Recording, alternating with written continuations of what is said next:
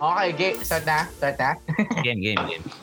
Okay, magandang gabi ulit po sa inyong lahat. Ayan, nandito na naman tayo sa panibagong edisyon ng Usap Lang by Tim Nasty. Ayan, anong masyadong mahabang intro? Diretso na tayo.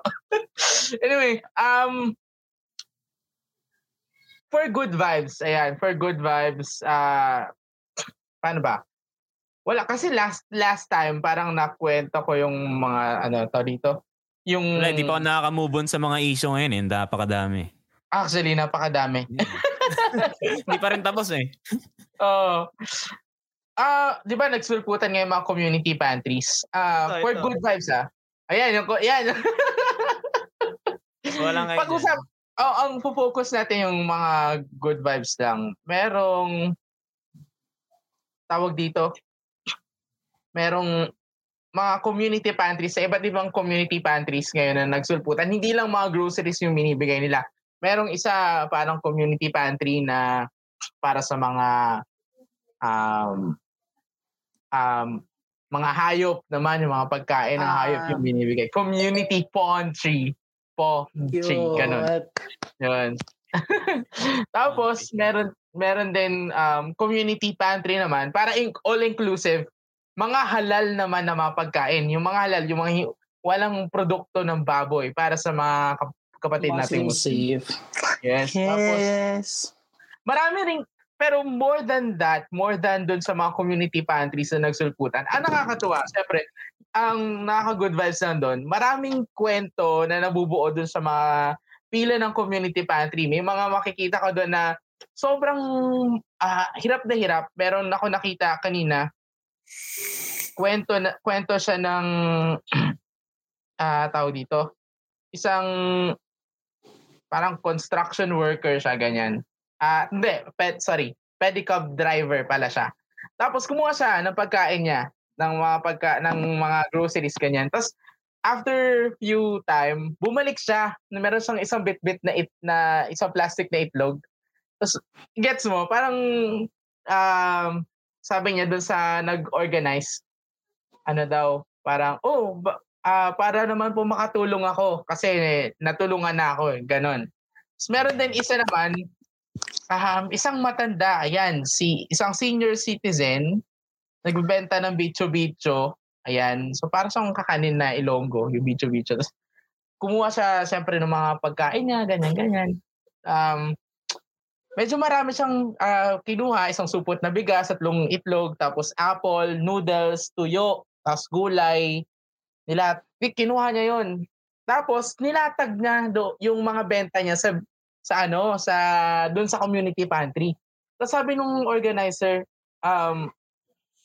sabi niya, okay lang na wag na niyang i-display yung benta niya.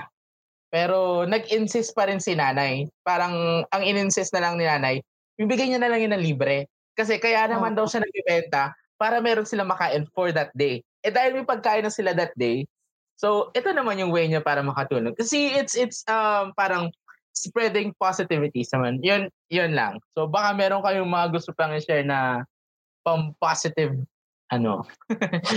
good vibes. Wala akong good vibes. Naimanito lang ako na-tweet about dun sa community pantry sa BGC. sa Twitter. So, nag-tweet yung mga bata. So, sabi nila, bakit daw mayroon pang community pantry sa BGC? Bakit daw? Kasi may yaman na daw yung mga tao dun. Well, totoo naman, may mga mayaman pero hindi naman lahat. Hindi lahat. Totoo. BGC ka. BGC pare. Hindi naman sabihin na rich kid kayo. Marami pa rin nag-hustle. Tsaka marami nga doon mga construction workers eh. Di ba? Yes. Binubong building doon. So dumadaan sila sa BGC sila nag-work. Kaya, ayun, at least after nila mag-work sa construction, pag-uwi nila may pang-ulam na sila. So, masyadong maliit lang yung tingin ng mga tao. BGC pare, eh. Pang mayaman. Shorties na eh. Shorties. Kainis yung BGC pare. Ayun.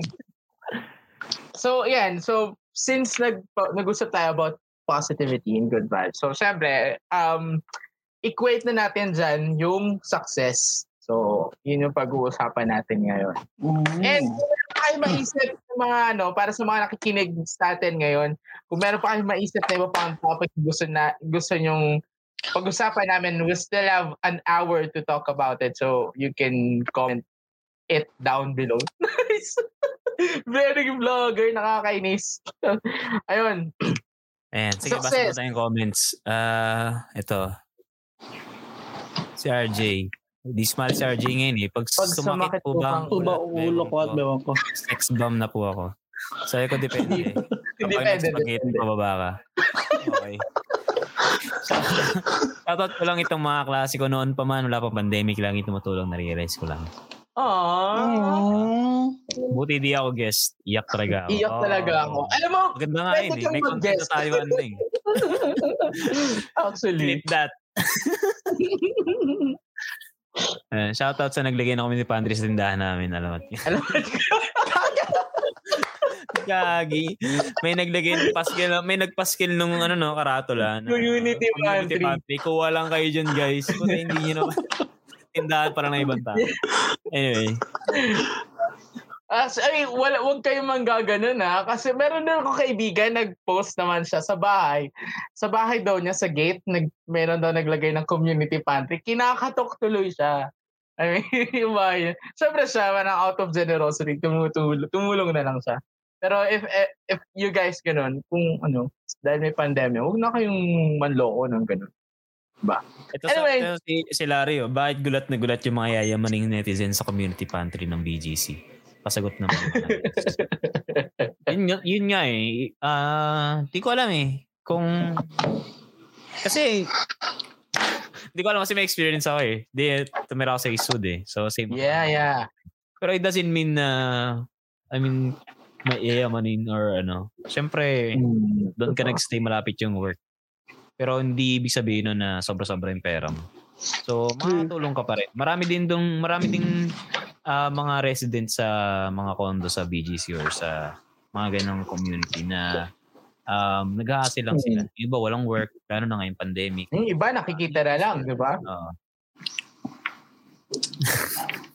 Kumusta yung kumuha ng itlog tapos siningil ng 30 pesos.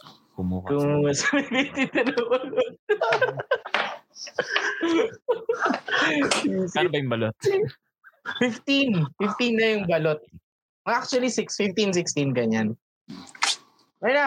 Sige, moving forward. So ang pag-usapan natin is success. Diba?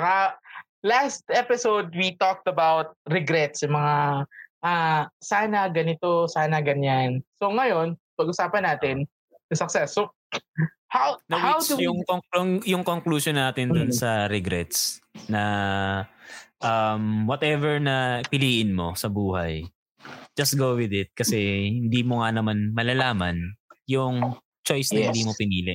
Bawa, may talaga kang daan. Dito ka dumaan. Bawal ka na bumalik kasi hindi mo naman babalik yung panahon. So might as well, galingan mo na dun sa pinili mo. So, ayun. So, para kasing regret something na na parang negative parang siguro be thankful na lang tayo sa kung anong nakuha natin ngayon sa choice natin tapos lesson na lang so if ever na mapunta ulit tayo sa sitwasyon na pipili ulit tayo ng same things alam na natin kung anong pipiliin natin diba? Ay nga pala wala si Brie nung nakaraang episode sorry ikaw naman well share mo parang ano ba yung mga parang what ifs mo or regrets mo noong bago tayo mag-high school or life in general? Ganyan. Siguro nung high school, parang I wish I could have expressed more of myself kasi nung high school kasi restricted akong tao eh. I mean, masaya ako. Masaya ako, madaldala ako, diba? Pero hindi yun yung Brium ngayon eh. Hindi yun yung Brium na gustong sabihin yung totoo sinasabi niya eh. Ayun yung Brium na sinasabi kasi sinasabi niya yung gusto niyang sabihin. Sinasabi niya yung mga sinasabi niya kasi ayun yung gustong marinig ng mga taong kasama niya. I see. Diba? At si Brium ayun noon, si George noon. Yes. And, girl, wag tayo bumalik doon. Yun lang naman. Okay. So, move, yun. That's how it is. Parang, di ba? Parang, at the end of the day, parang, again, parang yun nga, parang, just go with the flow, tas express yourself. Yun din in general talaga yung idea. Tapos parang yun, go out of your comfort zone and never be afraid. And yun. For the definition of success, sabi sa Merriam-Webster, sabi sa GMA, Merriam daw. Hindi Merriam. Merriam. Oh, yeah. Merriam-Webster. Yeah. Sabi, so success is a noun, so it's a degree or measure of succeeding. So, favorable or desired outcome. Yun. So, sabi sa lifehack.org, so may 19 definitions of success na hindi daw dapat natin i-ignore. Pero I'll just mention yung top 3. Number 3 is parang success is having a place to call home. So, yeah, parang, di ba, parang home is where your heart soars. It is where you are comfortable. So parang, yun daw yun. Parang, for me, as we defined it, parang it's just happiness. So parang, pero pag sinabi natin home, it doesn't need to be specific structure. Pwede sigurong kaibigan or yung experience mo ngayon, ganun. Yun. Tapos, yung number 2 naman is success is setting concrete goals. So, yung pagiging realistic, tapos syempre yung parang something to look forward to lagi. Kapag yung idea pa lang ng pag-set ng goal, it's already a success kasi parang it's a step forward, diba? And yung top definition is success is always doing your best. So parang ito, when you try your best in all aspect of everything you do, yan. Kahit na medyo mahirap, basta alam mong ginawa mo yung best mo, proud, di ba? And it's already success. Yun. So kayo naman, how do you define yung success sa perspective ninyo? Yan. Okay. Good job. Success. Yan, sabi nga ni Andrea Linney, subjective daw yung success. Yes. So, wala siyang exact definition. And, meron tayong masabing mga malilit success in yung mga small goals mo. Tapos meron kang higher goal sa buhay. Yun yung end goal. Mm. Na sa tingin ko, yung end goal kahit ma-achieve mo. Parang panibagong goal lang. Para siyang, siguro yung definition ng success is yung satisfaction. Satisfaction sa current state, sa today's state mo ngayon. Contentment. Tapos looking forward ka na lang sa mga kinabukasan na ano bang what's there for tomorrow? Ano bang mga bago na nakaka-excite na mangyayari? Kasi para sa akin pero goal-oriented naman akong tao. May mga goals. Yeah. Pero ang tingin ko kasi sa ganun, parang nanonood ng movie. Kunwari, nanonood ka ng movie. Kunwari, Marvel Avengers, kunwari. In-stream mo siya, wala start ng Iron Man. Tapos sobrang, wow, sobrang ganda ng feeling. Tapos sobrang exciting siya. Sobrang exciting hanggang sa, umabot ka sa climax ng story. Yeah. Nag-end. Nag-end na bigla. Tapos, yung feeling mo na yun, na habang pinapanood mo yung palabas, sobrang hype na hype ka. Pero pagtapos niya, parang tapos na, yun na yun. Yun na yun. Tapos ang gagawin mo is maghanap ka na ulit ng panibagong movie sa Netflix. And using that analogy na yun yung magiging buhay natin palagi. Kung mag-set tayo ng goals, lagi natin, sabi nga ni RJ last week eh. Last time sabi niya, yung parang lagi mong nire-reach yung top, parang ganun. Totoo. Lagi mong ini-strive yung ganun. Kasi never ending goal siya eh. So siguro, ayun. Kasi isa ko pa example. Kasi ang perspective ko na ngayon, pati sa mga material things na na-achieve mo sa buhay, anything, kahit ano man yan. Palagi siyang merong hangganan. Merong tinatawag psychology na parang magiging normal lahat ng feeling na meron ka. Example, nung bata ako, grade 1, gusto kong magka Beyblade. Yeah, Beyblade. Tapos, parang 90s. Mahal yun eh, mga 85 or 100 pesos. Hindi ko kaya, di ko afford kasi baon ko piso lang. So, in a sense, yun nga, di ko siya afford. Pero pangarap ko siya. Pangarap ko magka-Beyblade. And dumating yung time na nagkaroon ako ng Beyblade. Tapos, siguro one day, 2 day, saya-saya ako.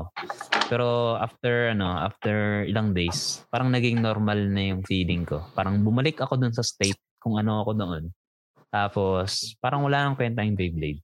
Hindi siya walang kwenta, pero parang di na siya ganun ka-exciting. So, same din. Kung sa achievements naman, lagi tayo naglo-look up sa mga tao. Example, pag first year high school ka, ang taas ang tingin mo sa mga fourth year high school. Wow. Si Kuya Ian, grabe. Gusto kong maging ganyan. First year me, tapos fourth year Ian, kunwari. Wow, si Kuya Ian. Ano kayang feeling maging siya? Parang ganun. Yeah. Ano feeling maging ganun? Mature, tas naka-black pants and all. Diba? Yeah, black pants. Diba? Parang yun yung gusto mong marating. Pero every time na dumadating ka sa point, pagdating mo dun ng fourth year ka, ang feeling mo, ito na ba yun? Ito na yun? Fourth year na pala ako? Parang ang bilis, parang ang bata bilis, ako pa rin. No? Which brings me dun sa perspective sa any goals na ma-achieve natin will always be on that state na ito na ba yun? So, halimbawa, ako, kunwari, ngayon wala akong kotse. Wala talaga akong kotse. Pero inisip ko, magkakotse ako. Wow, sobrang amazing pa nagkaroon ako sa sasakyan. Sobrang yun yung goal ko, kunwari. But every time, pero pag, alam ko na sarili ko na pag dumating ako sa point na nagkaroon ako sa akin, siguro, after 1 month, 2 months na, yan, dininisin ko, ayaw ko magasgasan. Darating yung point na parang normal na siya sa buhay ko. Part na siya ng normal life ko na hindi na siya ganun kalaki. Na maghahanap ulit ako ng panibagong, mas malaki pang goal, which is siguro makabili ng bahay or aeroplano. Hindi ko alam kung anong gusto mong bilhin. Yate. Ayun. Ang point ko is anything, mostly material in yung achievements, darating tayo sa point na pag nalampasan natin yung achievement na yun, palaging ganun yung mararamdaman natin. So, ang lesson ko doon is yun niya, sabi ni Andrea, appreciate yung mga bagay. So, yun. Appreciate natin kung anong meron tayo. Totoo. Pero, hindi dapat natin parang tinututok yung buhay natin dun sa mga bagay. Lalo na sa mga achievements and mga riches na at the end of the day, sa tingin ko hindi naman siya nagmamatter. Mas nagmamatter para sa akin, which success, is yung relationship mo sa friends. Kasi hindi siya napapalitan eh. Relationship sa friends, sa family, pati siguro my experiences, eh. So, bawa traveling or ano, kasi hindi siya napapalitan ng kahit ano, kasi nasa feeling mo, nasa utak mo. Yeah. 'Di ba? Yung mga material na bagay, yung promotion and all, parang na ano rin yan. Yung knowledge, yun maganda rin. Maganda rin na goal is to earn knowledge na anong meron dito sa mundo, matagdagan yung mga kaalaman natin. Ayun yung sa tingin ko na magde-define sa akin. Success.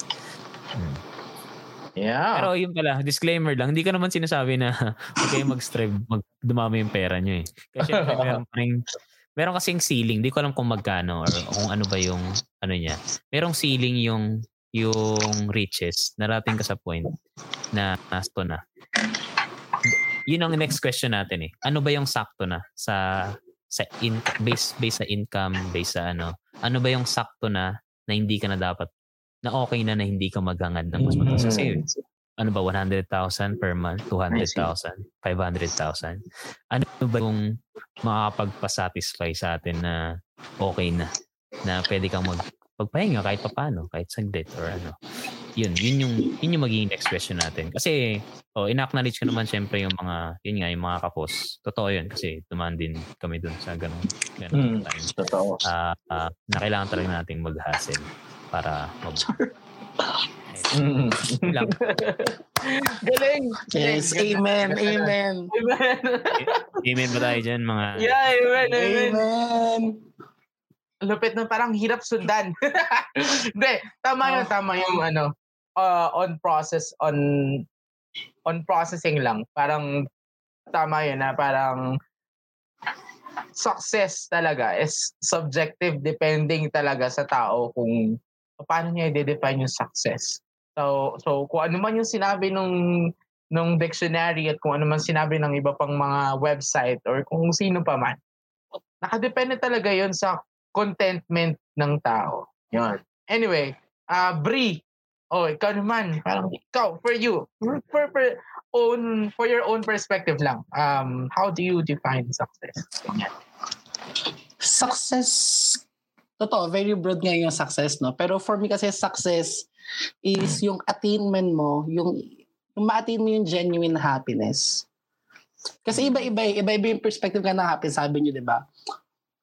Kasi mag-differ yun kung ano ba yung pangangailangan mo, kung ano bang kailangan nyo ngayon. Para sa mga medyo kinakapos, syempre yung success, yung makapag-provide sa family na day-to-day. Pero sa ating mga average na tao, siguro yung success, yung makita mo yung goal mo, meron kang clear mindset na yung sa state of mind mo, nagagawin mo siya, and then you act upon it, and then magkakaroon ka ng, para mabawasan yung stress mo, freer life, ayun yung success para sa akin eh. Hindi ko gets kung bakit, pero yun lang. Parang ang enlightenment, kumbaga. Parang na-reach mo yung nirvana. Buddha ka girl. Buddha. Alam naalala niyo yung yung hierarchy of needs before. Yeah, Maslow. Taray. Oo, 'di ba? Feeling ko ganun doon pwede mo i-relate yung success doon sa hierarchy of needs ni Maslow eh. Basta yun, diba, mag-start sa basic needs. Sa mga tao na may pangailangan yung basic needs, yung everyday physiological kailangan. So, feeling ko dun din pwede i-correlate yung success. Kasi, that's me. Siguro, maganda yun. Magandang analogy din yun. Yung parang correlating success dun sa hierarchy of needs ni Maslow. Kasi, syempre, ang pinakamataas na pyramid yun eh. So, sa pinakataas ay nakalagay yung attainment ng self-fulfillment needs. Yung mga parang how do you self-actualize, yung mga ganun, para self-esteem, achieving one's potential and whatnot, mga ganun. Ganda yun. So parang ako naman, echo ko lang din siguro yung mga tama kasi lahat naman sinabi nyo. So magpapaka-redundant na ako, sulitin ko na to. Anyway, tama kasi yun lahat. Parang for me talaga is parang success is really parang a continuous process of satisfaction or parang hunger satisfaction. Parang ganun. Parang, kunyari, na-achieve, tama yun. Parang naka-achieve ka ng isang bagay. After that, makapatanong ka, ano nang next? Ano nang next na achieving ko? Ganun. Parang, tama din yung sinabi ni Jack na parang, success is also parang sticking with your parang happiness, ganyan. So, for me then, correlating it sa happiness, pag-usapan na rin natin yung passion, di ba? So, ito yung mga bagay na parang you do out of your parang self-impulse na talagang makakapagpasaya sa'yo. Na parang kahit iba yung ginagawa mo, nagagawa mo ng paraan para maisingit. Tapos pag natapos mo yan, kahit sobrang pagod na pagod ka na, masaya ka pa rin, di ba? Na parang, ito yung mga bagay na talagang ang saya, nakapaganoon ka pag natapos mo na. So, yun. So, those I think is for me is success. Pero tama din na pag-usapan yung tanong na ano yung sakto na sa mga na-achieve natin. Ganyan. Kasi parang sabi, parang mayroon. Yung ayaw kasi is yung the cycle ng endless chasing of achievements. So, kailan pa siya mag-end? Hindi ka na na-content. Narating yung time na mapagod ka. So, ang tanong is okay lang ba na mapagod ka? Diba? Yes. Na hindi ka na mag-chase. Kung yung pag-stop mo ba sa pag-achieve ng mga bagay, would that be success itself? Diba? Totoo. Kasi, syempre, nakakapagod din eh. Like, every year, every other year, magkano ka sa situation. My God! Boom! Diba? Palagi kang... I mean, naano ko siya nung nag-work ako. Start ako nag-work. Siguro, di ko alam kung nung first work ko eh. O na itong work ko na nito na. Nung nag-graduate ako. Kasi yung first day ko, inisip ko, pagkapasok ko, ito na yun. I'll be doing this for the rest of my life. Almost. The rest sa buhay ko. Kasi, you'll chase for... riches eh. Di ba? Siyempre. Yes, kailangan yun yung needs natin eh. Example, yung buhay natin, we give it like 70 years old. 70 years old. And then, first three years, malamang hindi mo na naalala. Hindi mo naalala yung 1 year old to 2 years old. Yung naalala mo is pumapasok ka na sa school. Preschool ka, nursery. Elementary. Up until, kung di ka nag-stop, up until college, 21 or 20 ka mag-graduate. Ako, graduate ako, magka-22 ako. So, ganun. Si Brady pag mag-graduate. Pero yan, 21, di ba? And then, you'll start working from that time. So, yung span ng time na yun, kailangan, palagi kang may time sa sarili mo. Kasi, darating yung point na hindi ko naman sabi mag-asawa lahat, pero darating yung point na papamilya kayo at some point in your life. Maybe on your mid-30s, early 30s, or iba mid-20s. Diba? And from that time, yung focus mo na, yung dream mo is for your family. Diba? Start na yun doon. And you'll grind it. You have to grind it na mag-work ka. 8 to 5, ganyan. Tapos, or business, ganyan. And kailan yun matatapos? Siguro after 50 ka or 60, kunwari. Nandun ka na sa retirement stage mo. Ayun yung standard na buhay ng tao. Ang tanong dun is, yun ba yung gusto natin? Or hindi ba pwedeng baguhin? Hindi ba tayo magiging masaya kapag binago natin yung ganong klaseng type ng pamumuhay? Kasi gano'n na kadalasan nabubuhay ang mga tao eh. Diba? Yung cycle na yun. Diba? Can we improve it? Or are we slaves sa sistema ng mundo? Kasi ganito talaga sistema ng mundo eh. We need to earn money. We need to do this and that. Ano ba yung mga factors na yun? Or yun nga, yun yung pinaka-question. Ano ba yung sakto na pwede ka nang tumigil? Na hindi ka abot dun sa 60 years mo. 60 years old mo, na-retired ka, pero ugod-ugod ka na. Di ba? Kaya yun, for me, parang kaya importante talaga na you have to find your passion. You have to find that something na talagang, you feel genuine happiness upon doing it.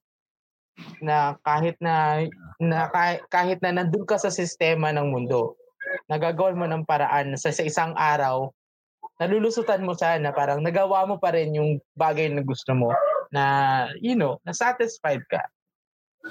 Tama. Ayoko lang talaga na chase talaga yung, kasi ngayon, kunwari, mag-27 na ako eh. So, talaga? So, mag-27 na ako eh. So, yung iba siyempre na-pressure ako din. Pressure din ako. Siyempre, mag-30 na ako eh. Pero, ayun. Kasi yung system ng mundo eh. Na by this age, that age, you need to do this or else, blah, blah, blah. So, parang Yun. Shoutout kay Nick Knox commercial. Nick Knox. Ay, sarap yung Nick Knox dati, no? Ayan. Nick Knox. Ayun. Yun yung... Kasi dumating talaga sa point na yung pagpasa ko na talaga ng work. Yun talaga inisip ko. Pag nag-start ako ngayon, ito na yung gagawin ko. Hanggang 40 ako or 50 ako, kunwari. Tapos, kasi di ako pwede huminto eh. Pag huminto ako, wala akong kakainin eh. Diba? Or anything na... Kahit naman eh, it works the same eh. Kahit mag-business ka. Kasi sa business, mag-work ka pa rin naman eh. So, yun lang sa business, syempre. Hawak mo yung time. Pero it's the same thing na mag-grind ka. Yes. Or your future or for dun sa basic needs na kailangan mo. Basic needs or luho man. Yeah. Siguro yung ano na lang dun is yung parang reward yourself. Yeah. Yun nga. Reward yourself. Something na okay lang. Basta, yun yung ano ko, yun yung parang motto ko na hindi ka makakonsensya kapag ginawa mo. Oo, okay lang bumili ng mga gusto mo. As long as nandun pa rin sa needs mo, siyempre. At wala kang utang, kunwari. Diba? Kasi, yung magpapa-experience eh. So, kung gusto nyo, kung naghanap kayo ng sign para bumili ng coffee maker, ito na yun. Kaya, yun lang. So, yun, kung may pera ka naman, tapos you want something. Pero siyempre, yun lang ko, financial na to eh. Pero yun lang sa akin, opinion ko lang siya sa sarili. I'm not this generalization ng yes. You do it, bahala kay pera niyo. Pero para sa akin, yun yung nagpapa sa akin, buhay sa akin. Yung makapagpasaya sa akin na right now, naita ko yung mga rewards or experiences. Ako talaga more on experience. Mahilig kasi ako magbasa eh. Tsaka mahilig ako mag-explore ng mga bagay. So pag may... Mahilig ka magbasa? Actually, ngayon lang actually. Pag natuto ka na magbasa. Like before. May hindi ka magbasa ngayon eh. So, nagdalawang isip mo, may hindi ka magbasa? Well, nagbabasa ka nga dati. Pag may book report tayo, ganun. More on kasi dati, nakikinig lang ako eh. Tsaka di siya yung parang, parang that time siguro sa school, hindi siya parang need or necessity para sa akin. Parang di ko nakikita yung advantage pag nagpasa ako. Gusto ko lang kasi dati makapasa eh. Oo. Pero ayun. Pero iba perspective pa rin sumasaya. Yes, totoo. Ayun kasi gusto ko makapasa lang. Tapos gusto ko mag-Dota lang. Dota in chill before. Pero ngayon, yun. Mas gusto ko ng may natutunan ako like everyday. May bago na ako. Kahit sa YouTube lang. Makaparad ka ng anything na amazing na matutunan ka. Yan nga. So, ayan. Ayan siguro yun para sa akin. Yun pa yung sa mga fulfillment. Tsaka siguro passion. Passion ko is maganap lang talaga ng knowledge. Madagdagan yung knowledge ko everyday. Yes. So, yun yung sinisik ko. Pinaka-bookworm na kilala ko si Ernilyn April Estoque. Shoutout kay Yeah. Kung nakikinig ka man. Pumunta na pala si Ernilyn. Kung nasan ka. Hi, Ernilyn. Oo. Shoutout sa'yo. Ikaw naman, Brie, like, anong insight? Wait lang, may input na ako sa kanina. Passion and may input ako sa kanina. Go. Ako sa kanina. Yung slave tayo ng sistema. Sistema, yes. I don't think kasi some of us merong choice eh. Diba? Yung ibang tao kasi wala, gusto kong umalis sa ganitong sistema. Ayoko na magtrabaho ng 8 to 5, diba? Pero I don't have a choice to do that kasi wala akong privilege, exactly. Diba? I don't have the pleasure na magsayang ng oras kasi at the end of the day, sino kakakain sa amin, diba? Pera pa rin naman. Ayun lang. Okay, next. Kailan ko malalaman kung sakto na? I don't think I can. Hindi ko malalaman kung kailan sakto na. Pero one thing is for sure na alam kong kailan ako ma-satisfy. Kung okay na ba ako sa makapag-provide ako sa family ko, like immediate family, or mas gusto ko pa makapag-provide ako sa future families pa ng mga anak ko. Yung mga ganun. Ayun yung mga things na kinoconsider ng isang tao kung kailan mo malalaman kung sakto na ba yung yaman mo or hindi eh. Diba?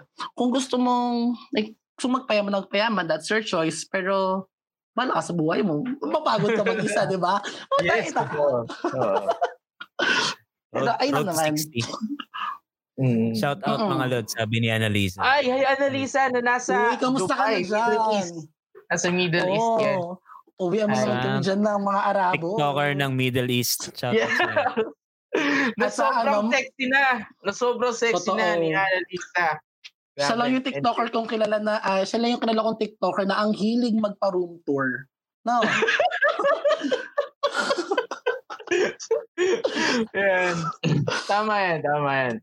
Pero sa akin, yung idea ko kung kailan ako titigil na ng success is after kong mag-grind, I can peacefully rest na...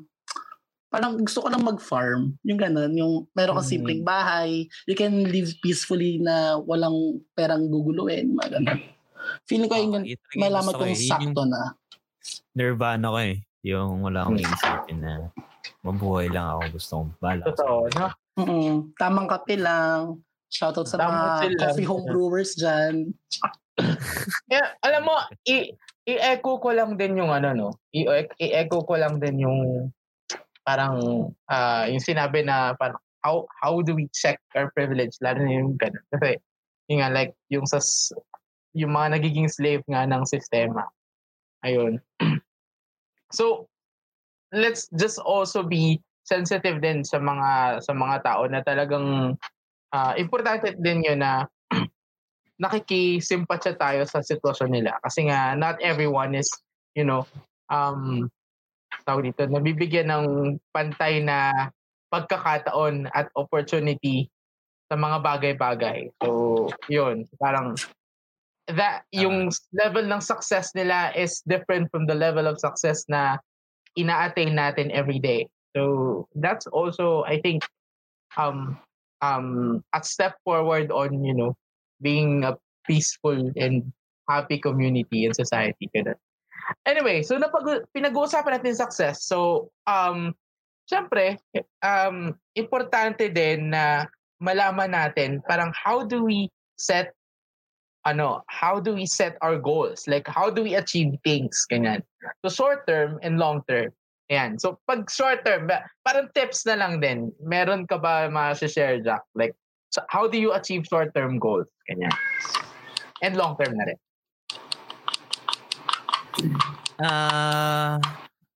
Honestly, wala kasi talaga akong definite na goal in mind. So whatever na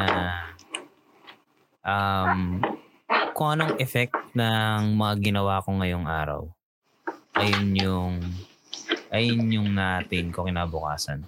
So mostly parang sabi nga nila, parang you live every day. Parang ganun. Yes, yes. Parang ganung sense.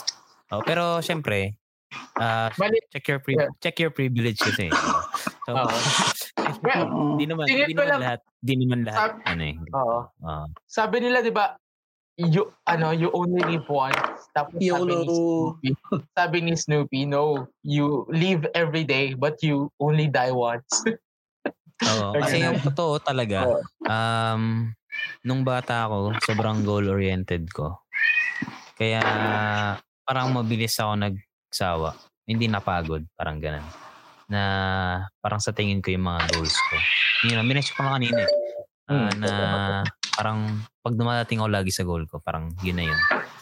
Everything. So start. Kasi dati talaga sobrang, alam nyo naman, elementary ako, sobrang grind. Ganyan. Top 1 and all. Lahat pinapasukan ko, elementary lahat ng contest, pati paggawa ng electrical cord, Boy Scout,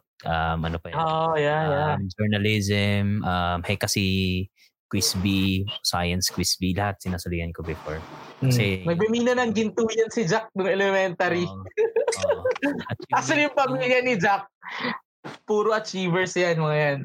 Shout out sa Pabella family. Ayun yung time, tapos dumating, ayun ko siguro dahil sa mga ganung bagay, parang okay na sa akin lahat ng kung anong meron ako. at that point. So, pagdating ng high school, college, ayun, kung ano yung ginrind ko nung araw na yun, basta ang goal ko lang, yun, may goal na ako. Ang goal ko lang is hindi ako bumagsak. Makapasa ako. Tapos, maging sakto lang lagi yung buhay ko. Di na ako nagpo-push dun sa pinaka-higher or highest form ng buhay na pwedeng ma-attain ng isang tao. Dun lagi ako sa sakto lang. And siguro yun, siguro sa ability ko din. Pero yun nga, ayun, yun yung mga rewards ko na nakukuha ngayon. Part lang siya ng mga saktong work na ginagawa ko. Pero hindi talaga ako nag-goal set or ano. Yeah. So more on skills. Kasi mostly sa work ko naman skills eh. So siguro yung skills na gusto ko. Since nga ako nga, pwede ko mag-explore ng mga bagong shits and all. Ayun yung nagiging sandata ko. Pag lumipat ako ng work, kanwari, or for promotion siguro. So yung knowledge na na-attain ko, dahil dun sa curiosity ko sa mga bagay, ayun yung nagdadala sa akin. Pero di ko talaga alam kung saan ako mapupunta. Kahit ngayon, after 10 years, wala akong set na goal. 10 years, ano yung mga tanong, di ba, na how do you see yourself 10 years from now? Ako hindi ko nakikita. Sexy na po tapos susuan. Hindi ko nakikita. Isa pa sa part nun, kasi marami rin akong disappointment sa sarili ko. Since goal-oriented ako nung bata, marami rin akong times na disappoint ako. Na bawang nagbumagsak ako or ganyan. Bawang tanggal ako sa parsay or di ako nag-UP. Mga ganun. Yun yung mga goals ko before. Na hindi ko siya na-achieve. Tapos yung mga part na yun, siguro yung mga disappointment na yun, parang yun yung nag-lead sa akin na okay lang nakapaglalo kapag nag-goal set na ba o nag-set ka ng 10 years from now tapos di mo siya na-achieve in different mindsets ha. So sa isang mindset pag di mo siya na-achieve yun nakaka-disappoint. Yes. O, kasi hindi naman lahat, kahit sabihin natin na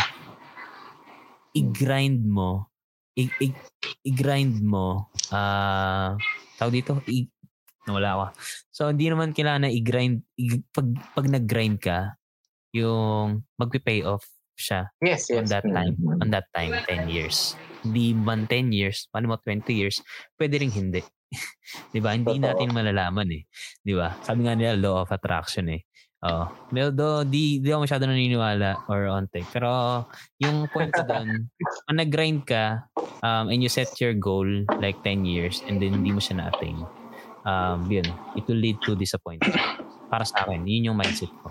Kaya, ayun, sa akin, parang live everyday. Parang ayusin mo na yung buhay mo everyday. Basta wag kang magloko or wag kang gumawa ng kahit anong kasi sira ng future mo. Magpe-pay off yun. Tapos, ang exciting part is hindi mo alam. Hindi mo alam kung ano yung magiging ikaw. Di ba mas exciting yan? Hindi yung sinet mo. That's a good point. Manager ako in 10 years. Yun yung ano. Tapos, hindi ka naging manager. So, disappointed ka. Pero kung hindi ka mag-set ng goal, you'll just live every day na normal, na okay lang lahat ng mga bagay, na wala kang tinatapa ang mga tao. And then, after 10 years, naging ganito ka. Na hindi mo siya in-expect. Yung hindi mo i-expect ay yung exciting part ng buhay. Di ba? Yes. Para hindi tayo ma-disappoint. Ayun. Yes. Ayun lang. Kasi ako, di ko na nakita yung sarili ko na magiging ganito ako. Kasi di ko siya sinet eh. Before eh. So, hindi na ako nagkaroon ng disappointment. Like before, nung elementary ako. Sinet ko talaga, sabi ko, UP ako. UP graduate ako, bro. Ganyan. Yeah. So, sinet ko yun. Pero hindi ako graduate ng UP. Di ba? Kaya, UP pa rin. UP. Gaga. Okay na ako doon. Basahin natin comment. Sabi, nag-set ako ng goal. Hindi nag-succeed. Kasi sobrang dependent sa ibang tao. Tama yun. Tama yun. Kasi, parang may naalala ako. Lalo na sa office eh. Sa office naman yung goals mo. Like sa mga corporate shits, di ba? Kahit mag-grind ka, may mga ibang factors na magli-lead dun sa goal mo. Unless siguro kung Basta, ayaw ko na magsalita sa corporate. Pero yun yung ano point. Hindi lang siya, hindi porket ginrind mo. Yun nga yung isa kong ano, word, ano, saying of the day, hindi porket ginrind mo makukuha mo. Yes. So, might as well grind every day, not knowing where it will take you. Yun yung exciting part. Mm. Okay. Tapos, Andrea Lee, sabi niya, alam mo yun, yung dapat goal mo. Nakadependent sa'yo. Sa'yo na lang kung paano maapektuhan yung iba. It shouldn't be the other way around. Oh, ganda yan. Keep it coming. So, yan. Si Andrea, mas ratigas kasi maraming words of wisdom si Bakla. Ang dami pinagdaanan sa buhay niyan eh. Oo, totoo. Oh. So, magandang point yun, no? Magandang point na parang not knowing, parang the excitement of the unknown. Every day, parang gano'n. Okay din yun. That's a good point na talagang yung goal setting varies din talaga sa parang mindset ng tao. Kung madidisappoint ka o hindi, di ba? Kung kunyari, na-achieve mo yung isang bagay or parang sinet mo yung isang bagay sa sarili, yung sarili mo sa isang bagay, tapos hindi mo na-achieve. So, yun. Okay din yun. That's a good point din. Yung parang maging excited every day. Tsaka last na pala. Kasi lalo na sa mga bata, may mga expectations sa atin yung mga parents natin. Yes. That's again. Expectation ng mga tao sa paligid natin. Isa rin yun actually sa ayun ko para sa akin na mag-burn out. Parang true. I think sa mga hindi mo ako parent pero sa tingin ko whatever na gusto ng anak mo na gawin just support him or her kahit ano pa yan basta hindi sila mahapak ng tao, hindi sila gumagawa ng kagaguhan. Exactly. Oh, unless yung kagaguhan katulad ni Kong TV, okay lang. Pero ayun lang kasi ayun basta ito may nag-comment si Noel. Oy, wash out, Emmanuel. Oy, Noel. Hoy! Wala, hindi ako nangingisnab. Kasi mahirap mabuhay para sa ibang tao na piniplis mo ibang tao. Parang mas okay. Totoo. Please sarili. So, ayun. Please yourself. Parang maraming entry. Masarap i-guest si Andrea. No, ayaw mag-guest. Daming entry. Sa pag may gusto ka, may plan, may action. Goal has a plan and require actions. Huwag tayo ma-disappoint kung wala tayong ginawa. Maganda rin. Maganda rin. Yes. Thank you, Miss Colombia. Alam mo, mag-guess ka nga next episode. Guess natin to. Anyway. Ganda nung points. So, ko yun. Contradicting kami ni Dea dito eh. Sa mga gantong... Hindi kasi ako goal na oriented. I mean, depende naman din kasi talaga yun sa tao. Like, ang hirap eh. Meron ako nakausap one time. Taga-UP graduate. Nagagalit siya sa akin pag sinasabi ko na depende kasi. Ganyan. Bakit laging depende? Ganyan. Ba't hindi ka sigurado? Like, pwede namang yes or no. Ganyan. Parang sa mga bagay na kagaya nito. Parang you definitely define something. Like this, success. Magandang point. There's no one way naman eh. There's no one way to success eh. Kasi, di ba parang... Sa definition niya. As in definition niya. Yes. Subjective. So... Parang yung baga. Parang ito, kung paano natin nakikita ang mundo. Nakabase siya sa kung saan tayo nakatingin. Parang kung anong lente tayo tumitingin. Pwedeng nakatingin tayo sa isang microscope. Pwede tayong nakatingin ng bare eyes lang. Pwede tayong nakatingin sa isang telescope na mas malawak yung nakikita natin. Depende. So yun. Ganda yun. Anyway, Bri naman. Bri, ikaw. Mag-share na lang ako. Ayan. Okay. Mag-share ako. Nung high school kasi, ako yung taong, I mean, for me, ito yung mga perspective ko. Ako yung tao na yung happy-go-lucky na estudyante. Yeah. Mapagal ka na ako ni Ma'am Salvatera kasi isang buwan. Ay, Ma'am Salvatera. Hindi ako pa mapasok sa kanya na bring parents pa ako sis, di ba? Oo. Tapos, ganong klaseng tao. And then, na-realize ko, mali siya. Kasi na-realize ko yun nung, naalala nyo yun na may top natin sa, nung 3-2. Ako yung top 48. gusto mo yun? Tapos oh, 49 lang tayo.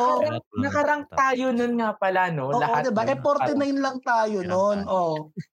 Diba? Si Chern. Shout out to Chern. Then, pero nagbago yun nung college. Pagpasok ko nung college, sabi ko, gusto ko, pinlano ko yung buong college life ko. Papasok ng tetran, kailangan maging student leader ako, kailangan makasali ako ng national competition, kailangan ganito, kailangan ganyan. Nangyari. Nangyari naman siya. Pero nung, after nung graduation, after nung mga makuha ko yung awards, parang wala na. Parang ano yung feeling na to? Parang, after ko ma-achieve yung mga gusto ko, parang 5 seconds feeling lang, wala na. Kada. Well, yung gano'n, yung after mo ma-achieve yung mga goal mo, sinet mo siya first year college ka pa lang eh. Pero pagdating mo na fourth year, nung nakuha mo na yung mga gusto mo, parang after 5 seconds, wala na. Ganon. So pagpasok ko nung law school, nagbago lahat. Ako ngayon yung taong short term lang. Gusto ko lahat achievable, na ipa-plan ko yung buhay ko within the day. Tapos, pag minacheckan ako doon, nakaka-happy, nasatisfy na ako sa I see. Yeah. Ay, ganun yung perspective ko ngayon na kailangan makabasa ako ng 200 pages sa book. Tapos pag minacheckan ako doon, sobrang happy ko. Sobrang satisfied na ako doon. And then, i-reward ko sarili ko ng kape or ng soft drinks, yung ganon. Ganong simpleng thinking, sobrang laking effect or impact sa life mo. Lalo na kung ikaw yung taong grind ng grind. Tapos, di mo alam kung saan kadadalin ng buhay. Yung mga ganong... Yeah. Maganda. And, kasi nga yun nga, pag daily ka, nagbibigay ng goal. Kahit hindi daily. Kahit pwedeng every other day. Basta meron akong mga mini goals na sineset. Magpe-pay off yan dun sa 10 years.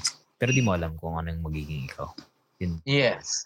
Into the unknown.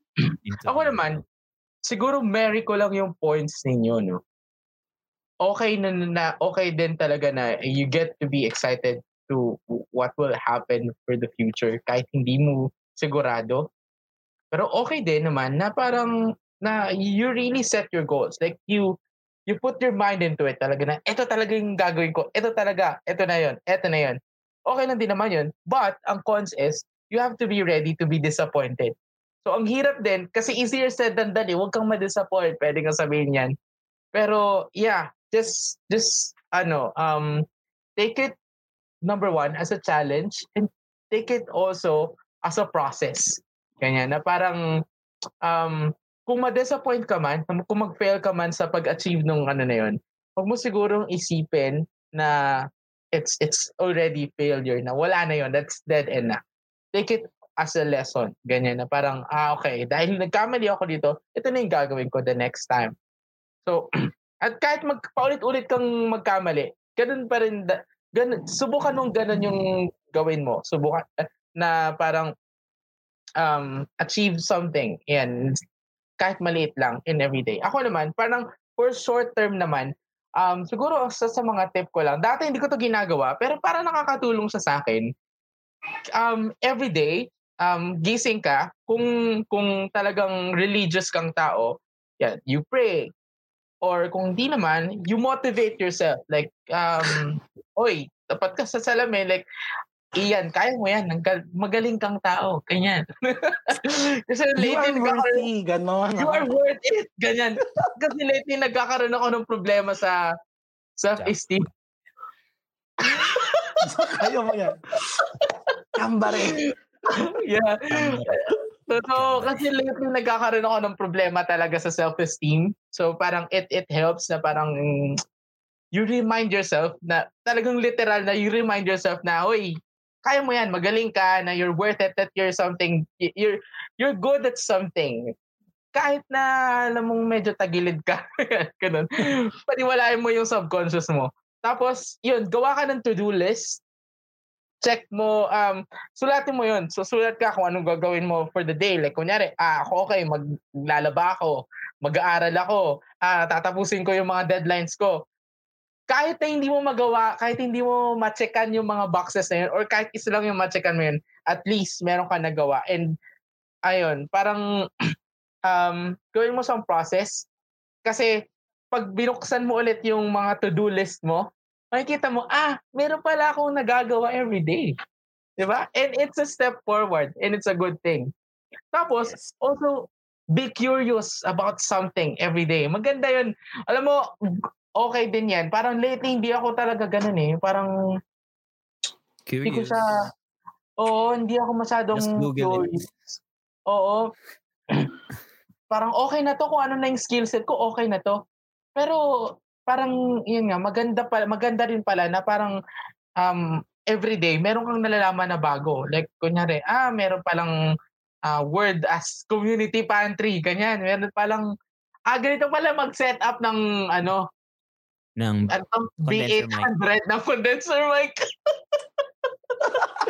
Ayun, kanina na yun, bumili po kasi ako ng condenser mic kasi hindi ko alam kung paano i-set up. Tapos, sinaga ko lang siya kung paano ko siya i-set up. Ayan. Pero, hindi ko pa rin siya napapagana. Pero, na-set up ko pa rin. See, yung mga ganun, nagpe-pay off siya. So, yun. Depende pa rin yan sa diskarte mo. Again, depende pa rin yan sa kung at the end of the day, masasayang ba na, okay, relax na ako. Pwede na ako matulog. Okay, ganun. Yun. Tsaka isa pa na explanation. May scientific explanation kung bakit ganun yung nararamdaman natin tuwing na-achieve tayo ng goal. Kasi, ano tayo eh? Diba survival of the fittest? Yeah. So, we're living to survive. So, kasi kapag naging stagnant tayo, wala tayong in-achieve na kahit ano sa buhay. I mean, sa mundong ito. May extinct yung mga tao. So, ang species sa mundo, nabubuhay sila para hindi ma-extinct. Tayo, ayaw natin ma-extinct. Si Elon Musk nga eh, kaya niya ginagawa yung mga bagay na yun kasi ayaw niya ma-extinct yung mga tao. So, gumagawa siya ng mga paraan para hindi tayo ma-extinct sa mundo. Oo nga daw. Sa Mars daw. Yes, so, yung mga little na yun, basta yung achievement na gusto natin, syempre yun yung mga pag-lead sa atin para hindi tayo mamatay. Diba? So, totoo siya, in any sense, di ba? So, yun din. Kasi, kailangan nga natin hindi ma-extinct. So, kailangan natin mag-seek ng mga knowledge, skills na ma-upgrade pa sa mga next generation para ma-attain nila tapos ma-convert nila or ma-upgrade pa nila. Tapos, yun yung hindi mga pagpa-extinct sa humanity. Di ba? Ayun yung scientific explanation kung bakit ganun yung psychological sense ng tao na every time tayo in any small goals or lagi tayong naghanap ng bagong goal. May tambasa tayong comment. Ang daming sinasabi na yan ni Andrea Linney. Regardless naman kung anong gusto mo. Regardless naman. The moment na naisip mo, ay gusto ko to, you'll think of things, actions para ma-achieve yun. Another factor would be motivation. Sometimes kasi baka na-hype ka lang.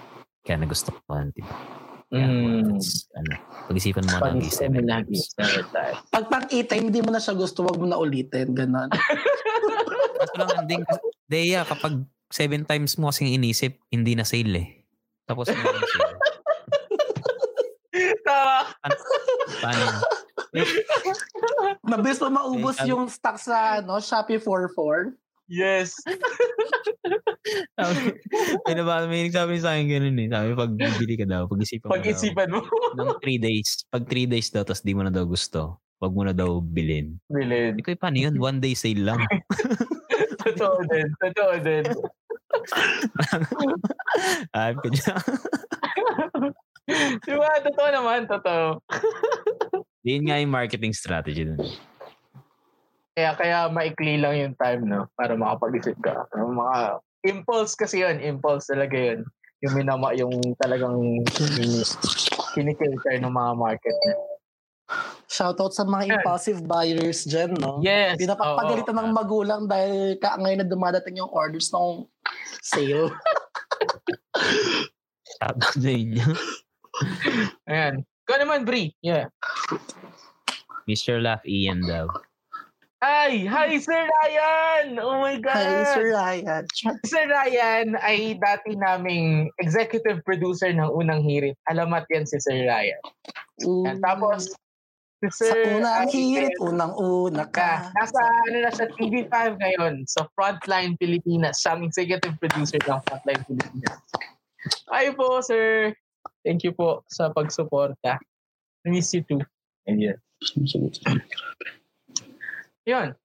Tsaka, okay. Point ko din, no? Yan, yung parang also importante din na you find talaga, na-point na natin to last episode.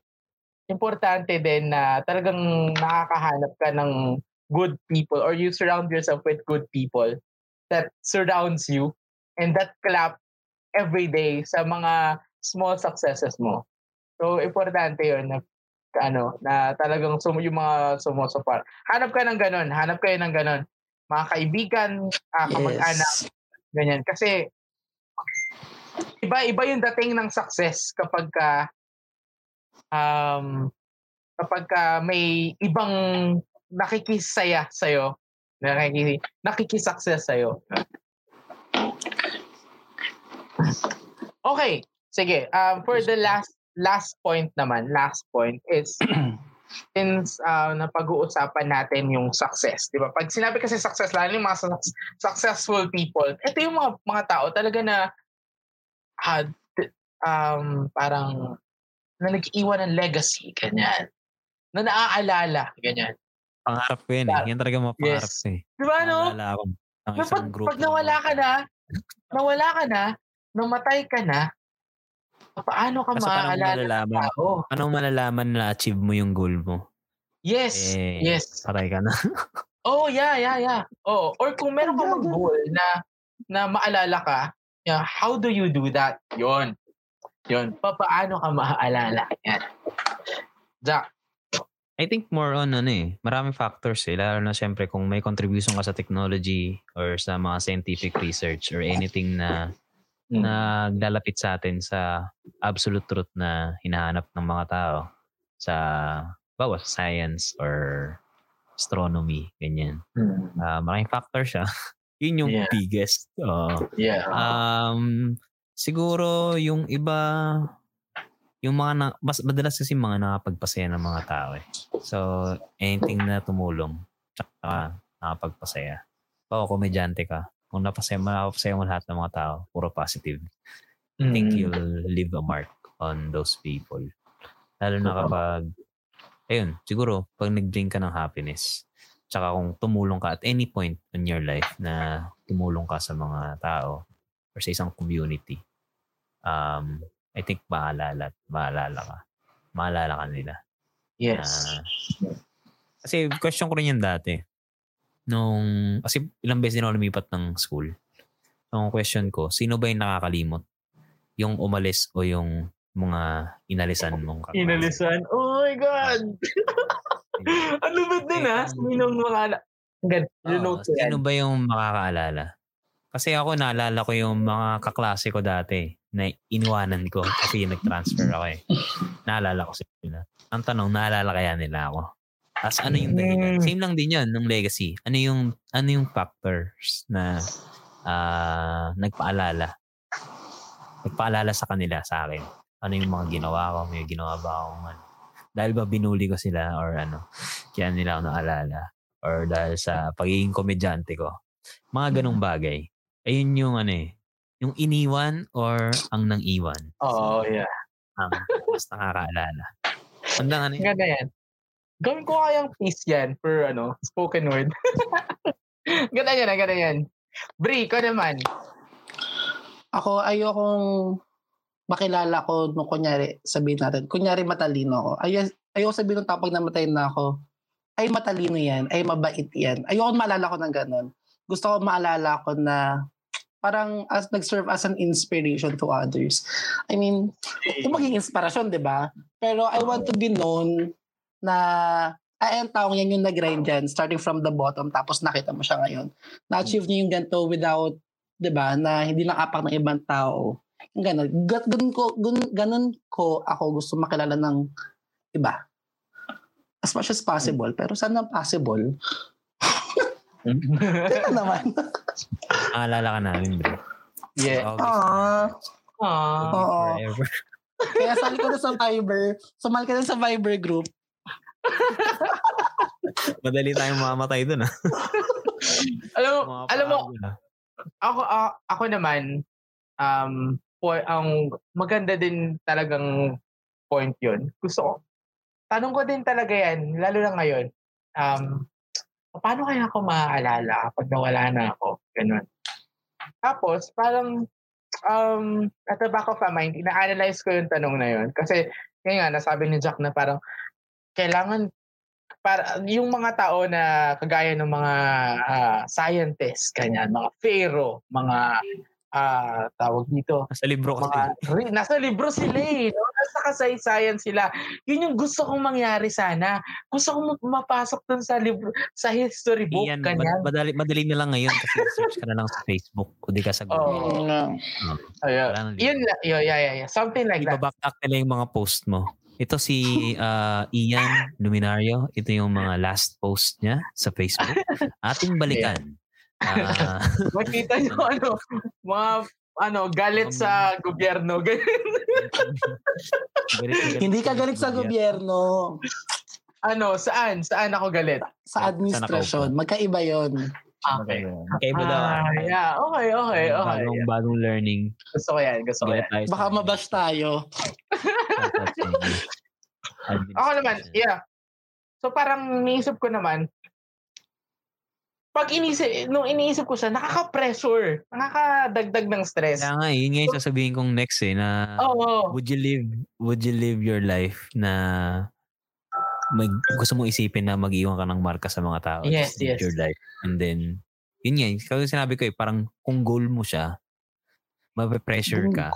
Yes. Unlike kapag gumawa ka lang talaga ng mga mabubuting bagay. Basta, wala kang ginagawa ng masama. Yeah. Darating yung point, mostly siguro maalala ka ng mga tao.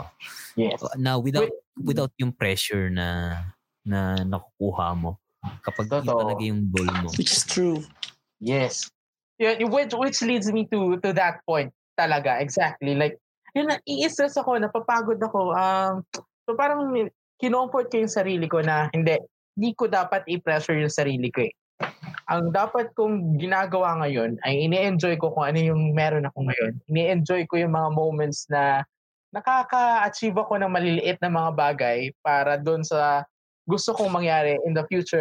And at the same time, I just have to be reminded that every day, in every time, kailangan kong maging mabuting tao. Kasi,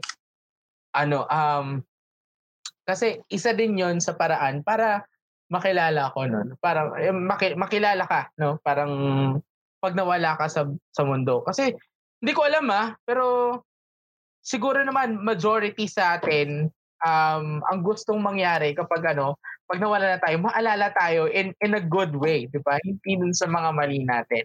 At ganun siya dapat. So, yun.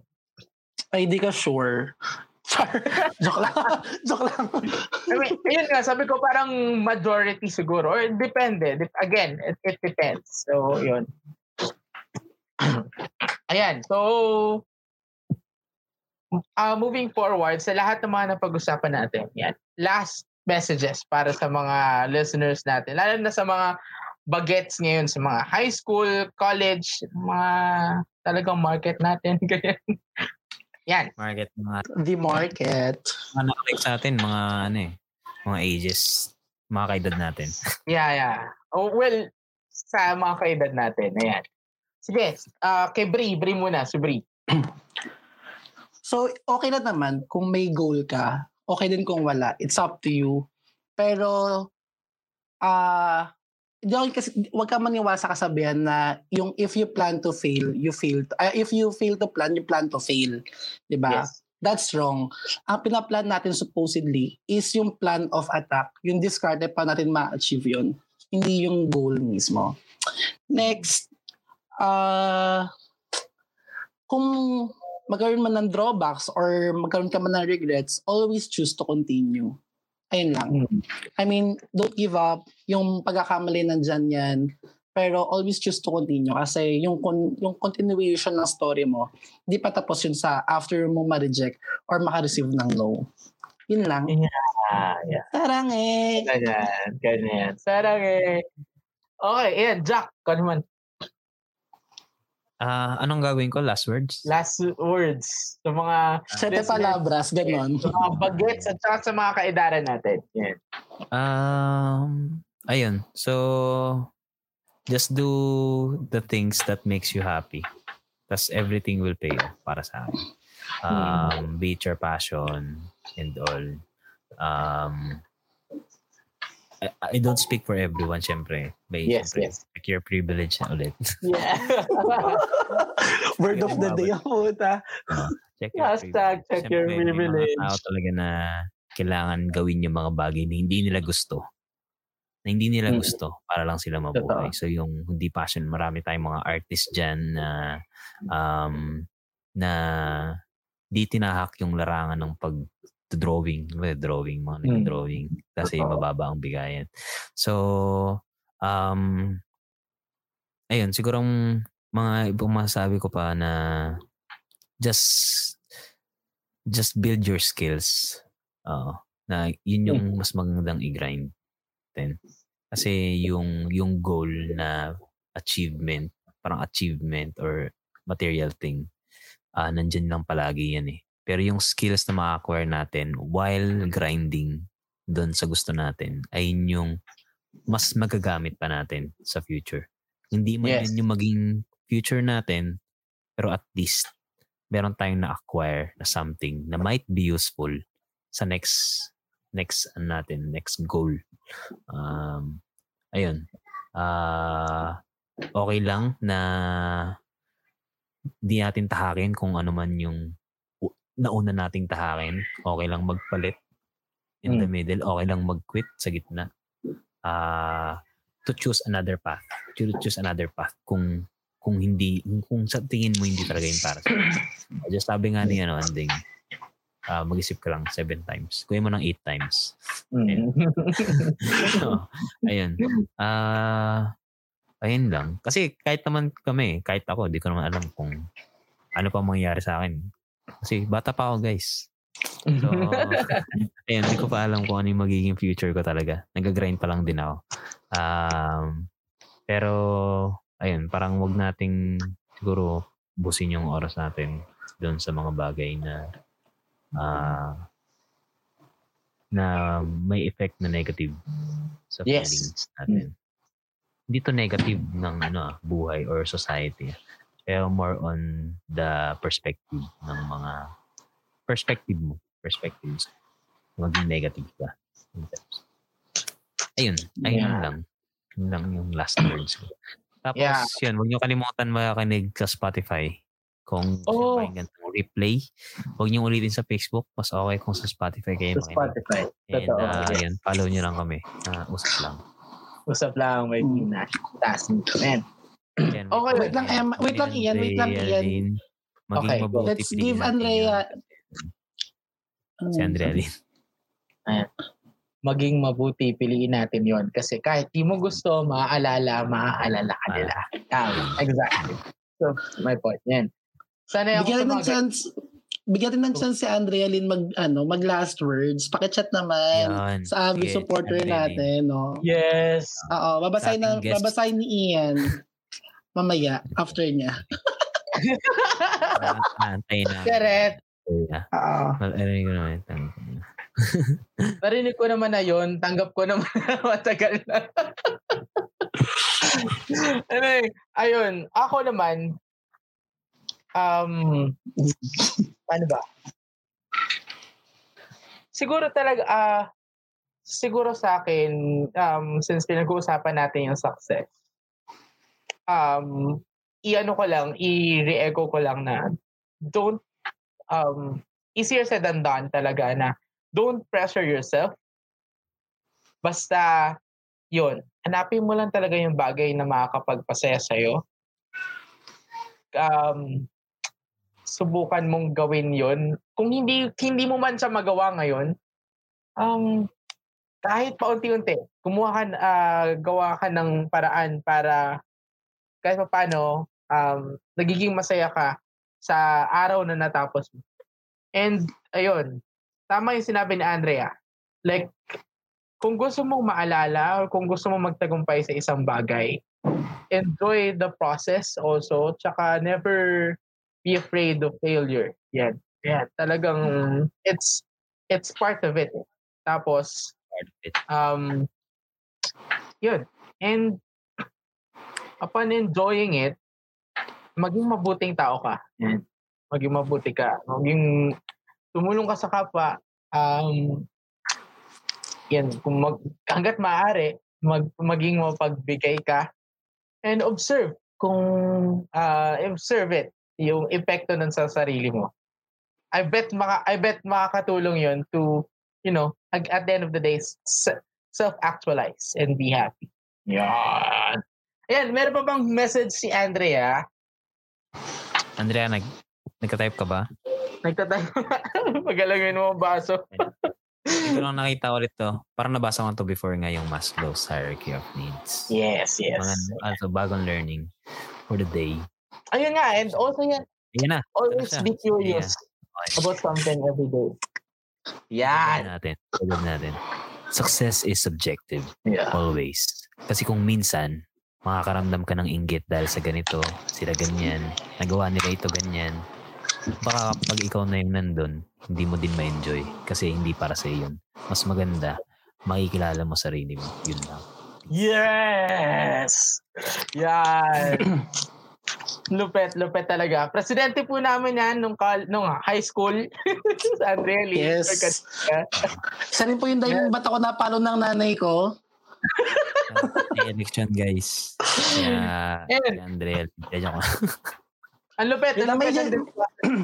May share ako. Last na to. Alam yung movie nung The Wolf at the Wall Street, of the Wall Street. Meron dong remarkable na line yung don't judge me by my successes. Judge me by how many times I fell down and get back up again. Yeah.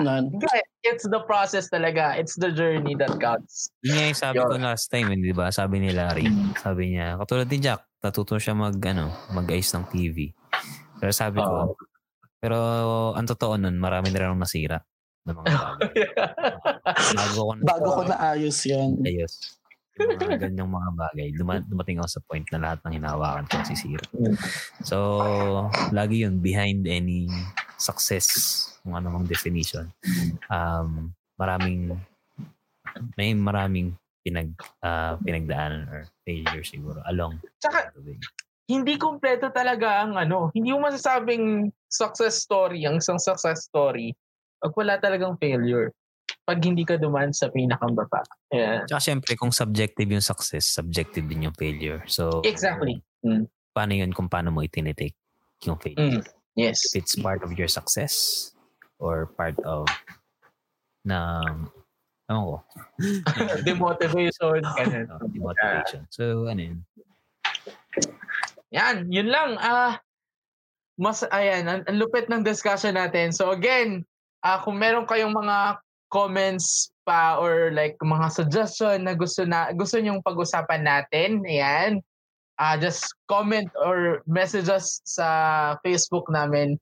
And yan, don't forget to follow us sa Spotify, yan, Usap Lang by Tim Nasty. Okay. And so, yun na siguro. That's it for our episode for tonight. Ayan, maraming salamat sa lahat na nakinig. At mga naki-discuss sa atin. Ayan, shout out sa lahat ng mga nagpa-shout out. Ayun. Okay. And hanggang sa susunod, ako ulit si Ian. Ayan. Ako naman si... And I'm Bree. And this is Usap Lang by Tim Nasty. Ayan. Thank you so much, everyone. Tara ngayon. Bye-bye.